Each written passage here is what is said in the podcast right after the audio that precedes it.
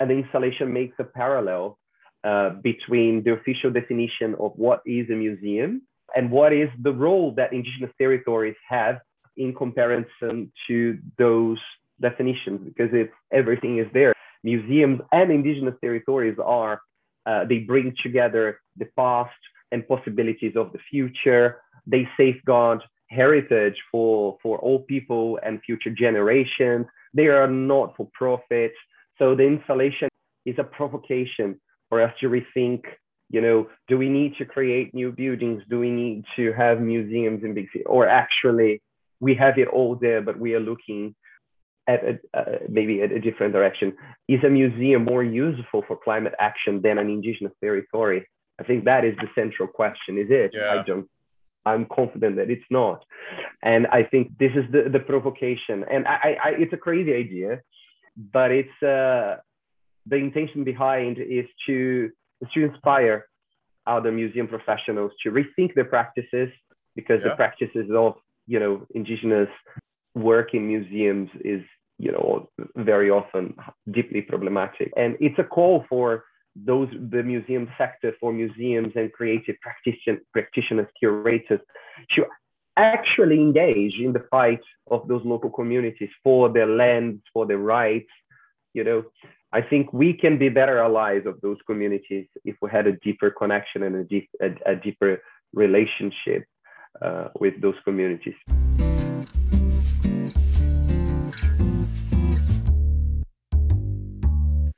Okay, hi everyone. This is the Ignoramus Guide to Surviving Humanity. I'm Wei Chan. This is my co-host Ileana Chan. Hi. And we have here my dear friend Thiago Jesus. Am I pronouncing it right? I never say your surname. Yes. It is Jesus. It's not Jesus, is it?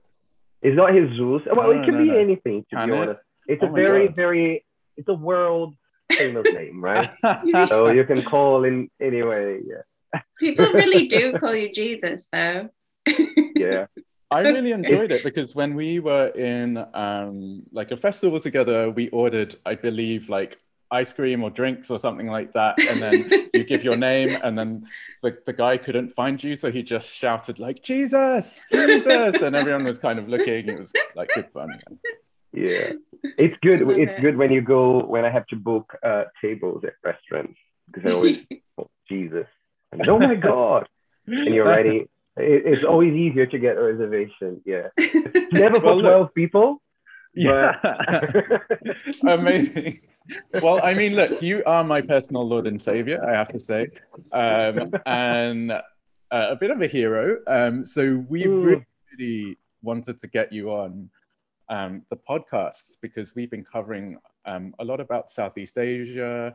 Uh, we also interviewed uh, people from Southeast Asian tribes or with a background in Southeast Asian tribes. And uh, we have never covered uh, the amazing work that you do with um, indigenous tribes in Brazil, the Kuikuro, the Xingu. Photo, yeah. Yes. Correct. Uh, yeah. Did you, you did you like my pronunciation there? You just Very like, good kind of- pronunciation. yeah, yeah. Kuikuro. You're nailing it. Kuikuro? The Kuikuro. That sounds Japanese, huh? Yeah. I'm sorry. I speak Japanese. That's why it could be. Well, like the artist's name is Takuma, which is Takuma, yes. ah okay. I mean, that's a very there is a male name in in in Japan called Really? uh, Takuma. Yeah. Wow. So Takuma is the um, artist that you worked on to do like several documentaries. Yes. So Takuma is a he's an indigenous filmmaker from this community that we uh, mentioned, Kuikuro, and uh, the so I'm going to talk a little bit more about the Kuikuro and then I go into Takuma. So the Kuikuro are uh, uh, an indigenous community in Brazil of around 650 people. Uh, they live in six different villages inside the Xingu Indigenous Territory. The Xingu Indigenous Territory is um, is a very big indigenous land that was demarcated by the Brazilian government in 1961. And there, there are the Kuikuro living there and also 15 other indigenous groups. So there's a total about, of about 7,000 people, indigenous people living in that territory. It's a very big territory, it's the size of, size of Belgium, uh, to give you uh, an idea. and uh, yes, and, and, and one of them is the Kuikuro. And uh, Takuma is uh, an indigenous filmmaker that we met in 2014, and he's uh, he's an artist, he's an activist, he's an indigenous researcher that uses filmmaking uh, and uh, the practice of making films and cinema to document aspects of the culture of his community. So his work he does is sort of twofold. So there is he learned how to make cinema and how to use the camera so he could document the traditional knowledge of, of, of his community that is disappearing over time. And at the same time, so he creates films and documents of, of uh, and, and registers of of rituals, of dances, of practices, so he can document and sort of create a digital library of everything um, uh, that you know that makes that community unique and that is valuable for them. So there is that work that he does, and at the same time, he started using uh, cinema and filmmaking uh, as a way also of raising awareness of the local struggles of his community of, and other communities in the Xingu uh, indigenous territory as well. So it's it's it's both a tool of preservation and a weapon uh, of, of resistance, of creating visibility for those communities in the region. To clarify for people who are listening, I'll, I'll just go back to, to, to the relationship with Takuma because I think it's important to, to let people know how we got to where we are as well, yeah. because we, we met Takuma in 2014 and uh, we were producing a visit to, to the Amazon for the production of a play in the UK about the Amazon. Uh, and then we met Takuma there uh, and we commissioned him, we invited him to come to London to do a documentary uh, about London from an indigenous perspective. And, and so he came and uh, he created this really interesting, funny film uh, called London as a Village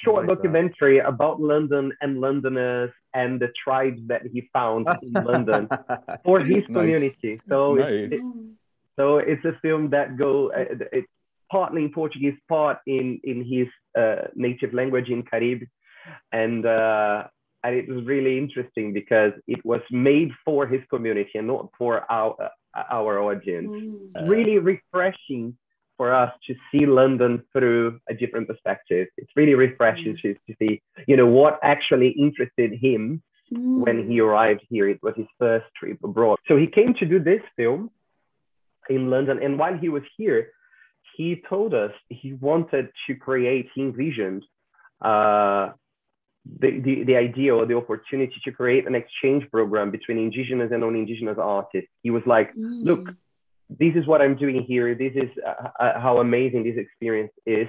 I would love to have other indigenous artists from my community, from different communities, to have a similar experience.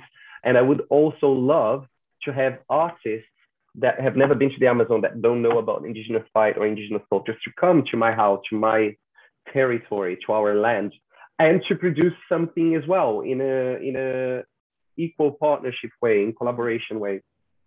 So we we co-created with him at, during that visit the shaping of a program, a residency program in the Xingu, so that we could invite artists to artists from the UK, you know, and, and other countries as well, Brazil, UK, and other countries as well, to, to collaborate with him in his work, in his work of documenting the Kuikuro culture.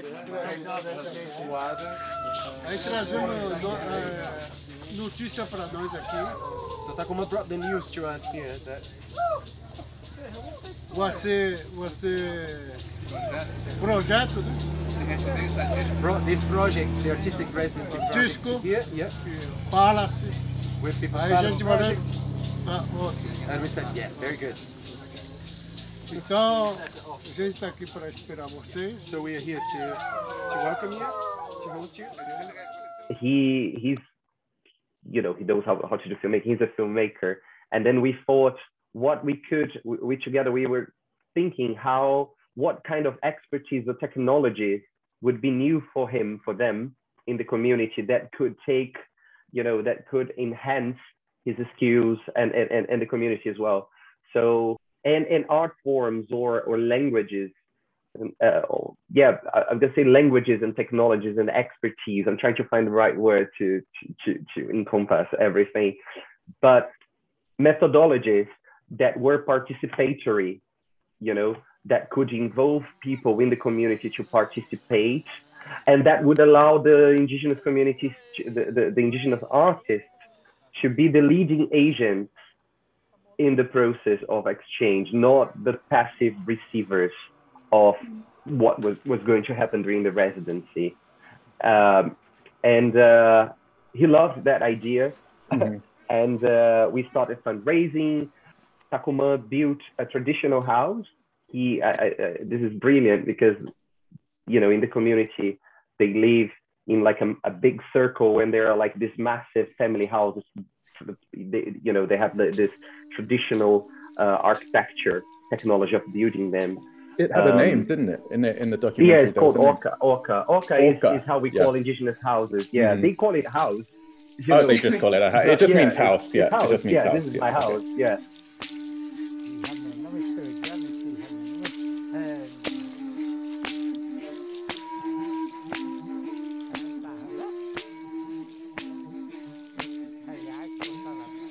he thought the, the best way for us to do that is to actually we have to build a house for these artists to live in the village with us. Mm. So they built, the community built a traditional house in the middle of the circle with everyone's house.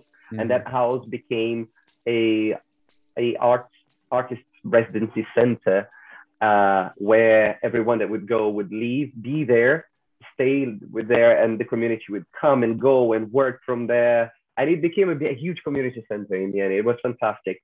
And we produced between 2017 and 2018 three visits to three residencies. All of them had uh, 15 days because we were very, yeah, it was like 15 days of immersion in the village, working together with the indigenous artists. And uh, for groups of 10 artists each, non, there, there were 30 indigenous, non-indigenous artists in total. Uh, and people that we invited were, you know, set designers, uh, photogram- photogrammetry experts, sound designers, writers, virtual reality developers, uh, everything that we considered that we thought together with him that would add another layer of expertise to what he wanted to achieve as an artist. So everyone came uh, with the intention. Nobody was paid to do that. It was all free, uh, not free. You know, we were we had support. It all happened because we were funded by the research councils in the UK, but it wasn't like a uh, an open call or you know it wasn't like it, it was a, it was properly curated because we understand that there was a huge impact uh, having 15 artists, a, a, a, community that lives isolated in the forest, having 10 artists coming to spend 15 days there with different technology, it has a massive impact on the daily life of the community. So we had to curate uh, people uh, by their, you know, expertise, by the technologies, by their sense of collaboration, about their interest in spending, in having that experience there. Uh, and it was all very new. It was a huge experiment for us. So in each of these residencies, we sort of tried a different approach, uh, or there was always like a purpose. We would go on a visit, and we would together meet the community at the center of the of the village. Uh, and then the artists would introduce themselves to the community. We would show what they are doing, show films, uh, drawings, and then the community would come and suggest things and then together during these 15 days they would create something together work together uh, and and it was fantastic it's like changed my life. That that, that experience is is you know Wow. It stays Yeah. with you forever. I mean, it's so Forever. almost a, almost a month each time, and and Yeah. um, I just one thing that stuck out when when you told me about it, like when you first went years ago, is that it's very very difficult to get there. Very Yeah. difficult. Tell us about the journey. yeah it's not yeah it's it's, it's not remote it's, it's, village. it's not difficult, but it, it, it's it. Yeah, well, so for me, flying London, Rio, or São Paulo, and then you take another flight to Brasilia. So it's an 11 hour flight here to Rio. That was my journey, Mhm. 11 hours. And then stay in Rio, and then you take another flight, three hours to Brasilia, which is the capital of the country. Mhm. And then from Brasilia, you have to take a bus that goes for 17 hours on a road. So you sleep on that this bus 17 hours, and then you get to a city called Canarana, which is in another state of the country. And this is the last uh, sort of city outside the indigenous territory. And then you sleep there. It's a small agricultural rural city. Uh, and uh, from this city, you have to depending. It depends on the season. So if it's in the rainy season, you have to take a car around four hours by car, and then you get to the oh the the edge of the river, and then you take a boat, and then it's like eight hours on a boat, and then you get to the port of the community, and then you take a motorbike, whatever they have available there, a truck, and then you get into the village. If it's dry season, if it's because the seasons they are very are very well divided. So there's the rainy season which starts in September. Well, it's changing now because of climate change, but it starts in September and it goes until April. That's the when it rains every day, and then it's dry season. It doesn't rain any single day from April until September. So the beginning and the end of those seasons were the right moments. We discovered were the best moments for us to, to do this residency. So we always did the residency in May and one around September.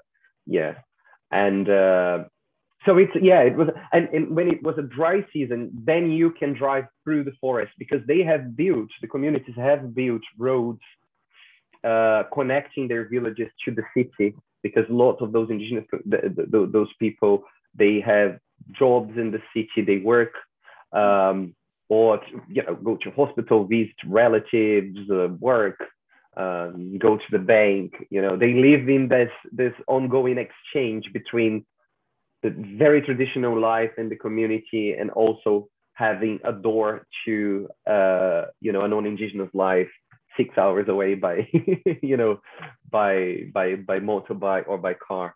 So so it is a long journey it's not difficult it's just long Long, Yeah. long.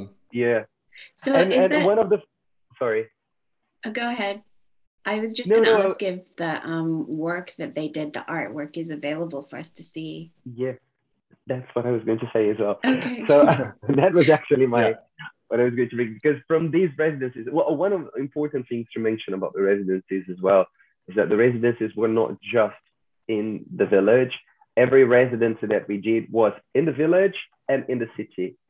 So we were taking, so for example, we would take 10 non-indigenous artists to the Xingu, we would take 10 indigenous artists to Rio, to Mhm. Sao Paulo, to not to London 10 because it would be too expensive to, to, to bring that. But Takuma and always we we every year we brought Takuma and an artist with him to London, and we would do uh, a group of indigenous artists in Rio in museums and galleries there. So this residency was twofolded because it was it was an attempt to to to get this experience that was reciprocal as, as reciprocal Mm. as equ- equitative as possible Mhm. so we would bring artists from the periphery of Rio to the Xingu, and we would take indigenous artists to those favelas in Rio as well to experience something completely new and to create new work based on those settings in those, favelas as well, or in London or in Madrid or you know wherever we were taking them. So it was uh, it was always about that producing something that was um, uh, for the community Mhm. uh, that was responding the needs of the community, the desires of the community of safeguarding their culture, of raising awareness, international awareness, finding new languages uh, to talk about issues, uh, developing new skills for the community. So there are lots of, you know, different uh, desires uh, generate money for the community as well.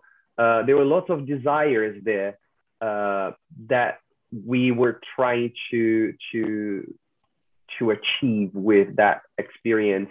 And when I say making money, it's important to say that no work was commercial. So all of the work belongs to the community. Everything that was created in the in the in the in the, those residences belong. They have uh, the Kuikuro have intellectual property of that work. Uh, no, they are not for sale or anything. But we had exhibitions. We have you know events, and if there was money made out of those uh, displays or exhibits or you know events, they would all go to the Indigenous Association. So it was a really interesting way to to support the community to in in in, in dialoguing with you know the state of art you know mm-hmm. what people are doing outside of creating a platform of dialogue between indigenous artists and world renowned artists you know and i think this is what and we we uh, talking about the artworks as you said uh, everything that was created and we, we we managed to we had everyone that went to the residency was really invested in showcasing that work in a in a sort of international platform. So because people were so invested in in collaborating, participating, they developed such a, a solid partnership with the community that it became something that they carry on with the work so we had exhibitions and displays of this work at Tate Modern. We had an exhibition at the Horniman Museum. You did, uh, yeah. There were, yeah, you went, I think. Yeah, yeah, yeah, yeah. So there was, uh, there were exhibitions in New York, in Madrid, of course, in Rio, in São Paulo, and you know, so it, it was fantastic to see how those three experiences actually created a, a I would say, an alliance or artists and cultural practitioners that are that became really invested in supporting those exchanges. And they are these people make every effort to have that work uh, available to different audiences and they became you know they are they are talking about it. They are speakers person for those communities and they are connecting us to to to other artists doing work. It's just growing you know. And the, the work that we are doing right now are all consequence of those connections that we we have been doing before. So we have four projects. So the first one that we opened in uh, May, we have an installation at the Central Pavilion at the Venice Biennale. Biennale was uh, postponed because of, of, of, the COVID. So, and it has affected our plans. We were planning to actually build a house, and a traditional house uh-huh. in the main pavilion uh, at the Biennale. But because of the COVID, because we had to rethink the way that we were u- using those resources that we had available to respond to the community needs during the pandemic. So we had to rethink our participation. And we have now a, a video installation that is a, a, collaboration between Takuma and Gringo Cardia, who is one of Brazil's leading art directors. And he was one of the resident artists uh, in the Xingu. So he was invited to participate in the Biennale. And when he learned the theme of the Biennale, the theme of the Biennale was is how we will live together. Mm-hmm. And then he said, there's no work for me to do here. We have to bring the indigenous work. There, there's no future for humanity if we don't mm-hmm. live in coexistence with nature, if we're talking mm-hmm. about architecture, if we are yeah. rethinking our human relationship with the environment. Uh, so he he, he, used his platform to bring Takuma and they produced a film that is showcased in the main pavilion of the Biennale. And it's a, like a, a celebration uh, of indigenous ways of living.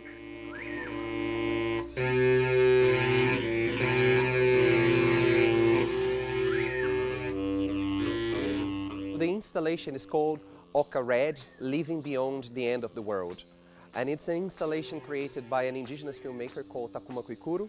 He's from the Kuikuro indigenous communities in the Xingu territory in the Amazon rainforest. And it's a collaboration with Gringo Cardia, who is one of Brazil's leading designers and architects, and an arts research center in London called People's Palace Projects.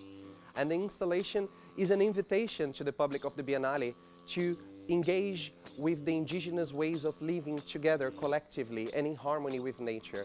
So the installation tries to answer the central question of the Biennale, how will we live together? Because we truly believe that these indigenous communities, they have the answer to these questions for thousands of years, which is the way that they connect with nature, the way that they live collectively, and the way that they see nature as an extension of their own lives. That opened another door for us in Venice as well, because we've been, I'm so happy about that, but we have been invited to contribute to the installation that Olafur Eliasson has at the oh Biennale. my god. Yeah. Yeah, so No. I know. Yeah, it's insane. So this is like how things escalate, you know. Oh, so and uh, no, I'm hoping I will meet him in November if I go Yeah. there in the last week of, of, of November. When I went to the Biennale, made to the opening, I had everything ready. Like I was, I rehearsed in the mirror what I'm gonna say to Olafur. I'm gonna meet him. He's my, you know, but he Oh wasn't there. Can you explain to me the ignoramus? What is the significance of this artist? Like, Oh, why? Olafur is, I think, uh, I'm going to talk about my personal views on Olafur. I think he is the most important contemporary artist uh, that we have uh, in the moment. I, I, I think he's like the, the Leonardo da Vinci of, of our times.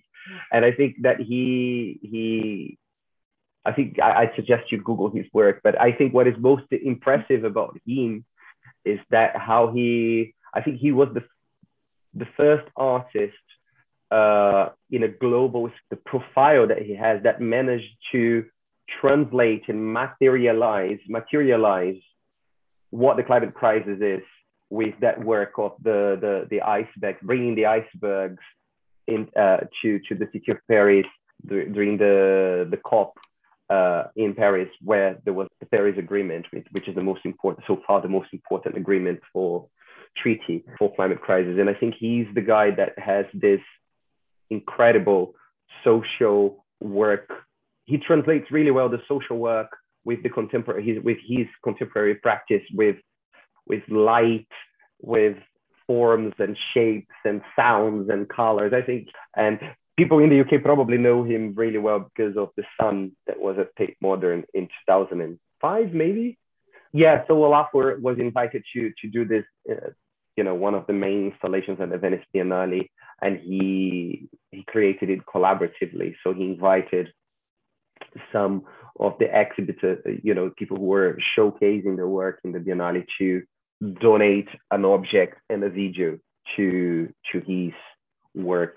And Takuma recorded a video of the Kwarupi, which is the main ritual of of of the, all the communities in the Xingu. It's a, it's a it's a it's an annual celebration that brings together eight different communities to celebrate uh, the passing, to mark the passing of the people who have died that year, uh, to end the sadness. So it's a mourning. That it's a three-day ritual, and in the first day everyone arrives. On the second day they cry. Uh, the passing of, of, of the people and they celebrate them and then it's the end of crying they cry and then nobody can cry anymore because you have to release that spirit to nature and then the third day is the rebirth of the spirit in nature so it's a party it's a celebration where everybody dances and they do the the uka uka fight which i which i spoke before in the film that he recorded. And, and at the center of the Kwarupi there is a trunk. So the people who passed uh, they decorate, they bring some trunks from the, the forest, they decorate those, those trunks with objects, personal objects of that, that person, like the headpieces, their, uh, you know, their necklaces, personal items, and they decorate that trunk. Uh, they celebrate, they cry, they mourn around that trunk. And when the sadness is over, they take that trunk and they release it into the water in the river because it's like they they in, in their cosmology uh, man, wa- man wa- was created from the trunk. The man was carved in the trunk, Oh, and when he dies, they decorate the trunk so he goes back into nature. It's Oh. like a passing of going back to nature, of oh re, re, uh, of rebirthing in nature. of life. Yeah, so it's a beautiful way of thinking about death, of, of thinking about grieving, about how we are connected. You know, humans and nature are connected, connected. Uh, and I I think it's interesting to think, you know, in a in a post-pandemic world, uh, we are not there in a post-pandemic world, but in a pandemic world, it's really interesting to think about those connections and the, and the joy of grieving Yeah. that those communities have as well. Um, so, so yeah, so that is is part of Olafur's installation now in Venice as well. Oh my So there are these two installations that are there at the Venice Biennale. The Biennale closes now on the 23rd of November. So yeah, but you but you can find some information. There's a video. There are some interviews on on the Biennale's website. If anyone, if you can't go to Venice, you know how difficult it is for people to travel. Uh, the second work that we have on at the moment is in Glasgow that also opened in June and July.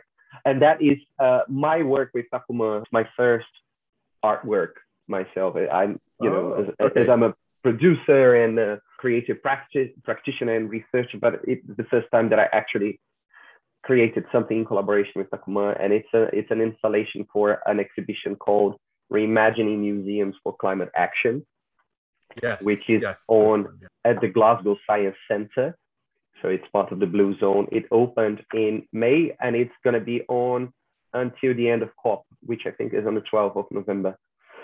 And as I said, the name of the, of, of the exhibition is Reimagining Museums for Climate Action. And it was a, an international competition asking people to radically reimagine and redesign the museum as an institution in the climate change era so I worked with Takuma in this video installation that is a provocation actually to to to the museum sector, to museum profession, professionals, and it asks uh, what would mean to confer museum status to indigenous territories, especially indigenous territories who have not yet been granted fully uh, full property rights. So, and uh, I it, it's a, it's a 13 minute video that has uh, Takuma and other indigenous collaborators as well. There's this stunning animation there from another indigenous artist called Denilson Baniwa. And there are quotes from indigenous activists and, and leaders from Brazil as well. And it's uh, and the installation makes a parallel uh, between the official definition of what is a museum and what is the what is a museum you know, and what is the role that indigenous territories have uh, in comparison to those definitions, because it's everything is there. You know, museums and indigenous territories are uh, they bring together the past and possibilities of the future. They safeguard heritage for for all people and future generations. They are not for profit. So the installation is a is a is a provocation for us to rethink you know do we need to create new buildings do we need to have museums in big cities or actually we have it all there but we are looking uh, at a, uh, maybe at a different direction is a museum more useful for climate action than an indigenous territory? I think that is the central question is it? Yeah. i don't i'm confident that it's not. And i think this is so this is the this is the the provocation. And i, I it's a crazy idea but it's uh, the intention behind is to is to inspire other museum professionals to rethink their practices because the practices of you know indigenous work in museums is you know very often deeply problematic and it's a call for those the museum sector for museums and creative practition, practitioners curators to actually engage in the fight of those local communities for their lands, for their rights.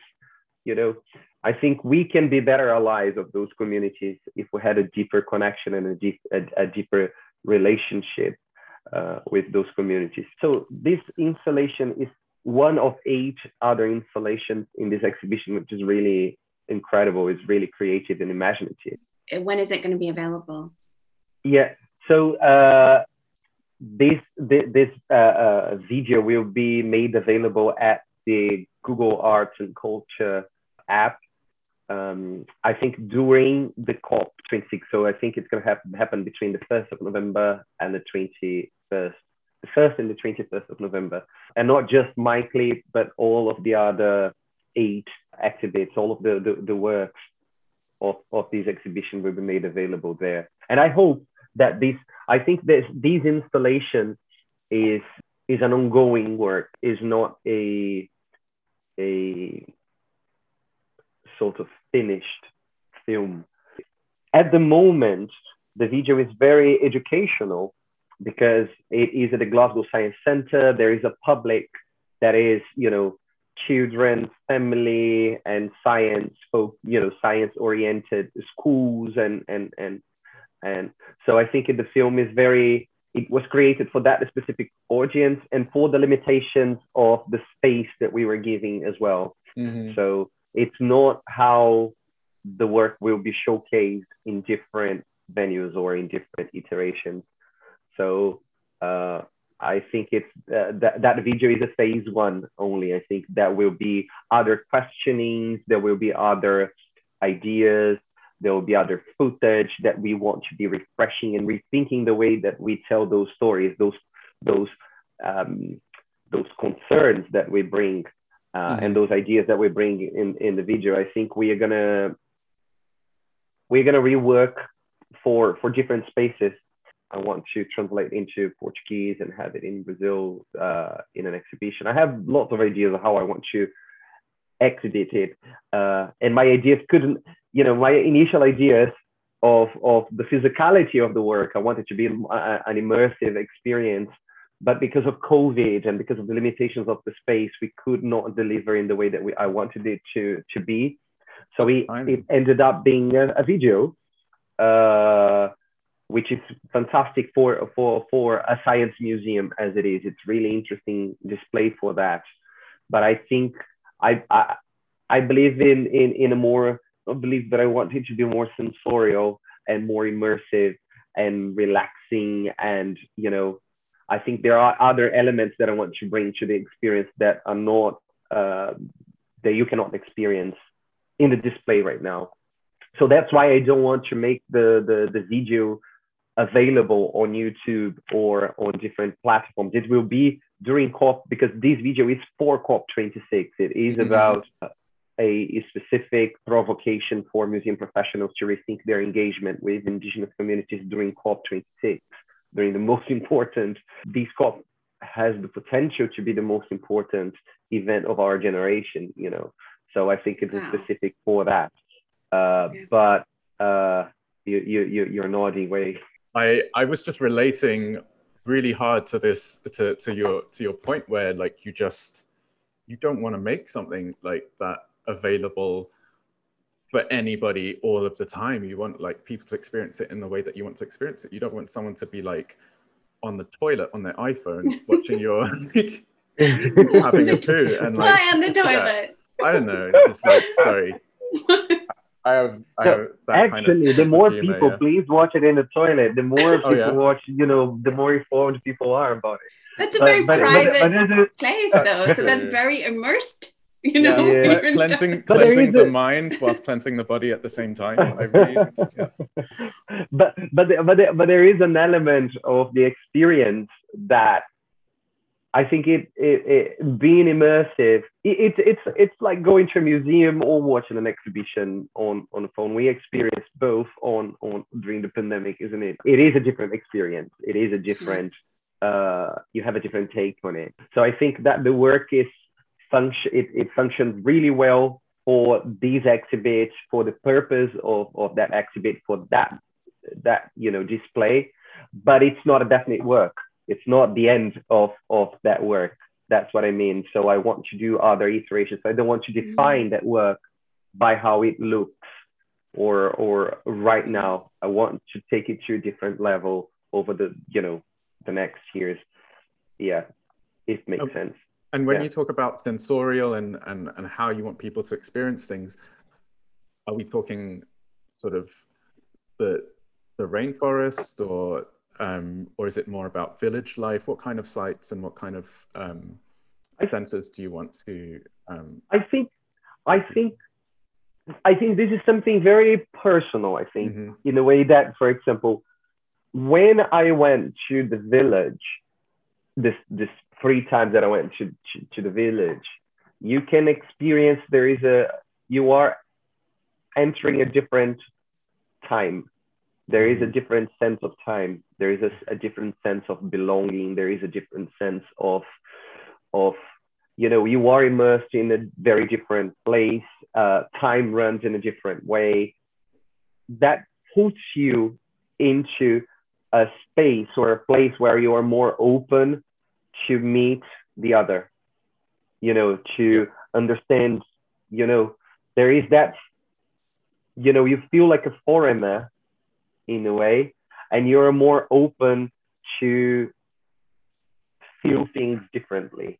You know i felt myself very differently every time that i was there and uh, it, it is a life-changing experience for me but uh, i think that it's very different when you when you go to a museum and and and see something for five seconds ten seconds. I think you need that time for to, of relaxation. You need that time to enter, to discover, to feel, to be surprised, to be challenged, to think critically.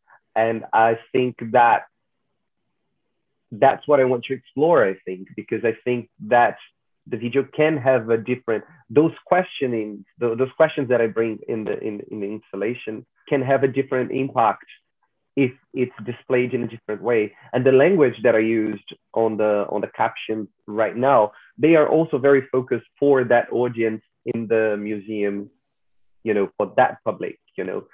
So I think that if, for example, that work, if it was a work that was shown at the Venice Biennale, for example, it would be a completely different mm. iteration, editing, video. You know, the questions are, are, are the same, but I would have worked differently yeah mm-hmm. so i think that's what i want to say you know it's it's about it's not a definite piece of work as it is right now and i think that if i am allowed and if i'm granted an opportunity to have that journey for you to get to the video and the video is the the, the, footage that takuma did for the video is so mm-hmm. amazing so cinematic because mm-hmm. what what he does is he documents things from his perspective you know it's he's it's his camera looking in the eye of another indigenous person. It's, it's a kind of shot mm-hmm. that you, if you're not an indigenous filmmaker, you're not gonna get. You know, mm-hmm. you don't see. You know, there is that. He is representing his people. He's mm-hmm. telling that this is how I want to tell the story, and I think that it deserves. I think his images deserve a good, a good showcase, a good experience. I think I think it's also a respect respecting the work that he's doing as well. And there is some footage, for example, in the video in the in the installation of the fires in that he, the Xingu last year as well. And that wow. you know, so there is like incredible footage of him, so distressing of him with his mobile phone. He wasn't with his camera because they were there to fight the fire. And he was like documenting the journey of those fire. When I mean firemen, it's not firemen it's the community volunteers right. that were trying to save their, trying to fight the fire so it doesn't get close to their houses. So it was like them on their own hands and, and with the equipment that they have available fighting the fire. It is so impactful. It's so, you know, and in a way so beautiful as well. You know, it's inspiring mm-hmm. at the same time that is so shocking. Yeah, I think I think I would I would be very happy if people had the opportunity to see that. And it's one thing for us to see what's going on the fires in the Amazon, and another thing is to see an indigenous person filming their community fighting for it in a moment that nobody can enter the community because of the pandemic. Nobody can be mm-hmm. there. They are isolating. So I think there are those layers of meaning that I think are very interesting for people to see. And these are uh, kind of the Amazon discover. fires that people were talking about, sort of posting all over the internet sort of last year, yeah. the year before last year. Like it happens every um, year, but it gets, yeah. it's getting worse and worse and worse with mm-hmm. the current government, with Bolsonaro's government.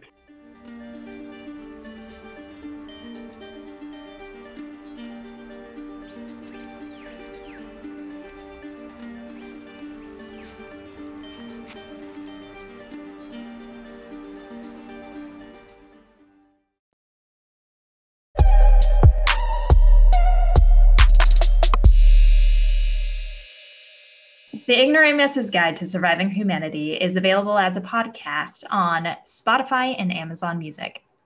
You can also like and subscribe to our videos on YouTube.